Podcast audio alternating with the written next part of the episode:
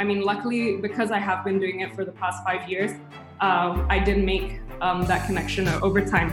So I think it's it's important. It's important to have the uh, the understanding, the understanding of the culture, how farmers think, um, in order to retain these farmers. Welcome to On Call with Insignia, where we ring up founders, innovators, and technologists wherever they are. We talk about the amazing work they do, the mental frameworks that guide them, and the opportunities they see in the future. Let's dial in.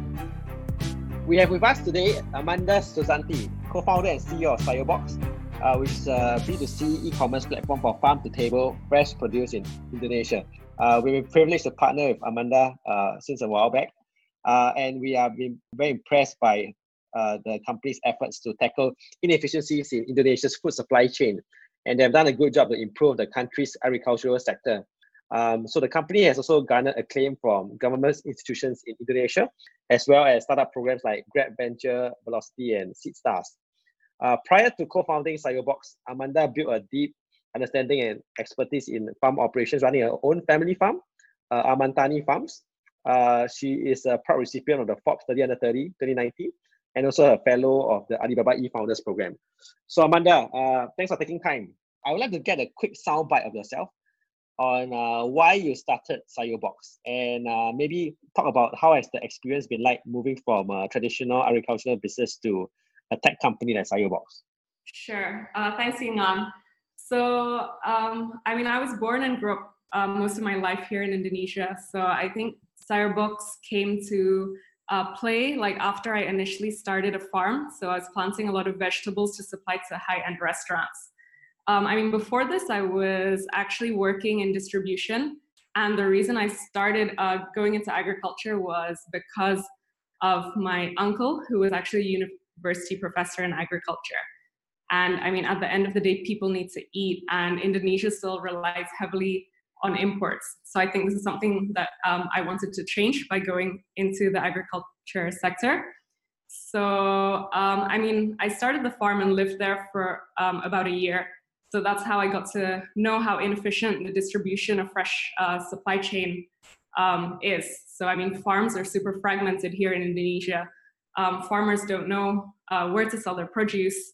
Um, they don't have the logistics access, and um, they end up not being able to sell like 30% of their harvest. Um, so, I mean, there's no uh, price, demand transparency, um, and a lot of middlemen in the supply chain. so, there's a lot of food waste uh, which I mean, this is something I feel very strongly about. Um, so that's when I met my co-founder Rama, and he was at that time involved in Gojek. So he suggested, um, let's do Sayurbox, which ultimately aims to aggregate uh, demand and distribute uh, fresh produce directly from farms to end consumers. Great. Um, and and no, thanks for uh, giving us the background. Uh, and agri-tech is uh, actually an interesting space now, especially in Indonesia. Uh, it's been making the headlines, and uh, I think you know a lot of people think it's at an inflection point. Um, given that you are in the space, what are your thoughts on this market in Southeast Asia currently? Uh, and how has the model evolved uh, versus the ones that are that, you, that we are seeing in China and India? Mm, yeah, I mean, I think in agriculture in Indonesia still uh, miles behind uh, China, especially, um, but also India. But the market is huge and um, it's still technologically untapped. So there's potential uh, for disruption. When we started, I think it was still uh, relatively new. I mean, to an extent, it's still relatively new now, um, but it has gained a lot of interest. I don't think we can compare it completely to India and China. I think uh, the farm landscape, infrastructure, and logistics and culture is so different here um, in Indonesia, and you do need the local uh, knowledge and understanding. So I think we can learn uh, from India and China, but it's hard to uh, replicate it, exactly what's been done um, in India and China. But there are companies similar uh, to ourselves that are doing um, very well. So it's it's promising. If we compare it to uh, China and India, the farms are much more smaller uh, in Indonesia, and they're more fragmented. Usually, uh, smallholder farmers are growing um, small uh, crops, and they really don't have uh, any uh, access to the logistics and infrastructure.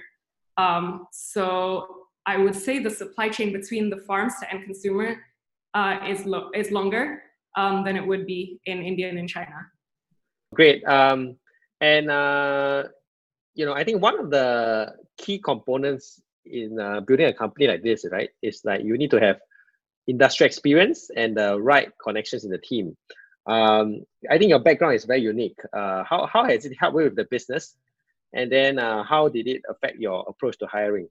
I mean, I think there's still, because it's a new space, I mean, agri- agritech it's, itself, I think uh, the experience in agriculture is a, is a lot of help, but it is difficult to find people um, with, I mean, deep understanding of the space, but also uh, not only that, but also like the hunger, um, speed, um, and ambition to move fast and make things happen. Because a lot of the people in this industry are, are usually old traditional players. So, uh, I mean, re- with regards to hiring, we do hire very slowly um, to find uh, people who can adapt to kind of fast-paced culture, but also have experience and connections um, in the farm site. But I mean, luckily, because I have been doing it for the past five years, um, I did make um, that connection uh, over time. So I think it's it's important. It's important to have the uh, the understanding, the understanding of the culture, um, how farmers think, um, in order to be able to retain uh, these farmers. Um, tell us a little bit about the model in greater depth because uh, you are essentially building a farm to table marketplace, right? You need to have buy-in of both farmers and the consumers. Um, maybe talk a bit about how you started. How do you drive um, you know, supply and demand on the platform? Uh, what are the obstacles that you face, and you know, where is it now?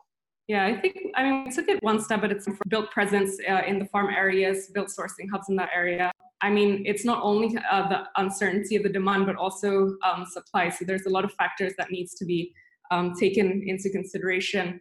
Um, but essentially, uh, the model works around farmers. They want uh, everyone to take their harvest. So whether it's good grades or bad grades. So I think it helps that uh, we're doing a multi-channel uh, demand approach. So we're not only selling to only B2C, but also B2B.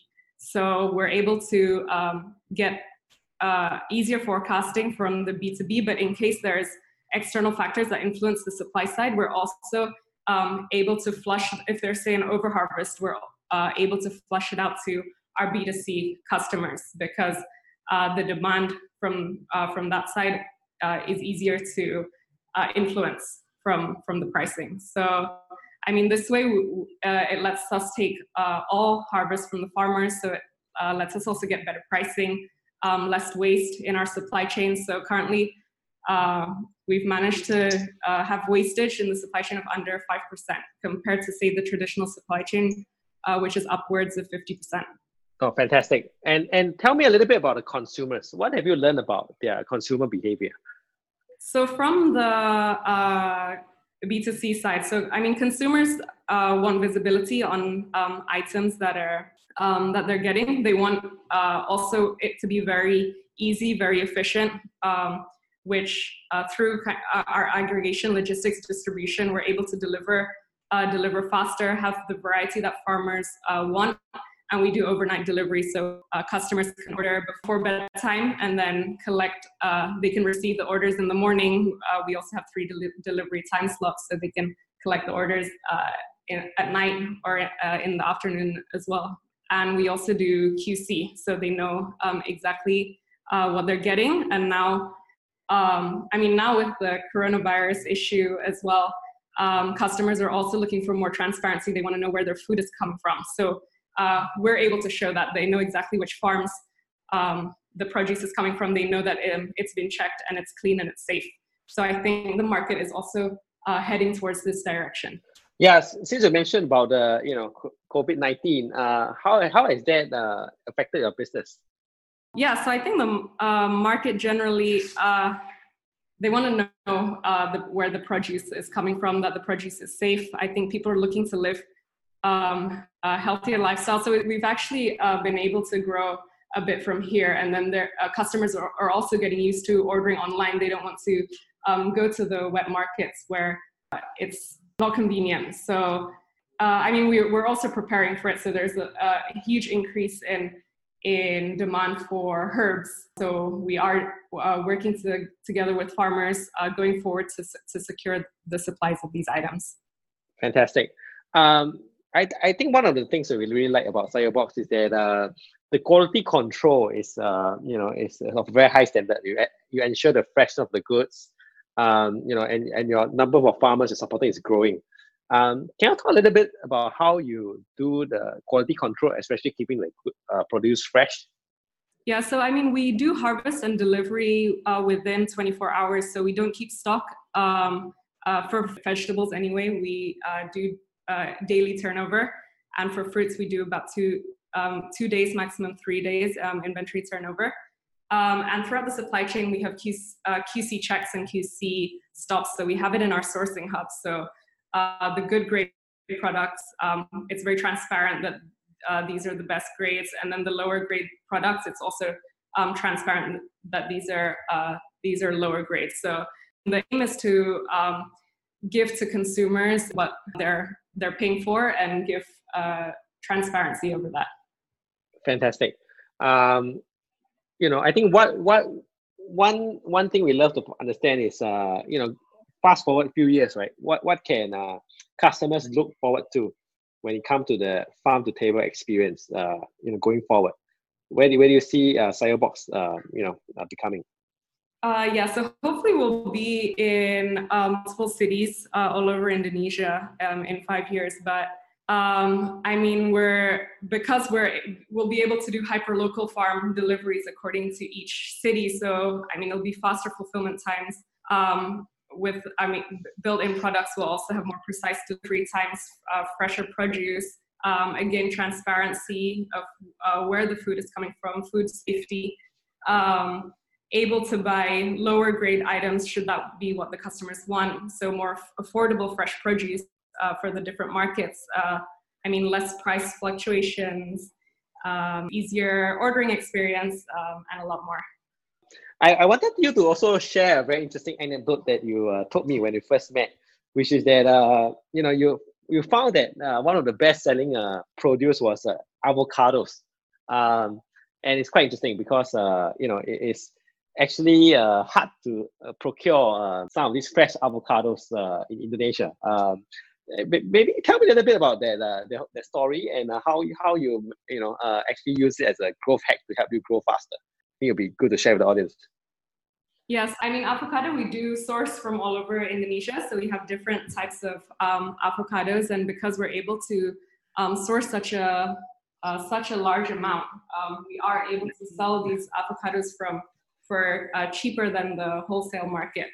Um, so people do come to us uh, for avocados, we do uh, we have I mean the best avocados from uh, Flores and um, also really good avocados from other areas in Indonesia.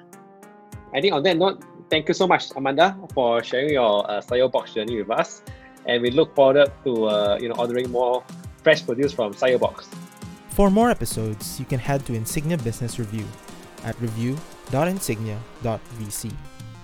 Or you can head to Spotify, iTunes, Waves, or wherever you listen to your podcasts.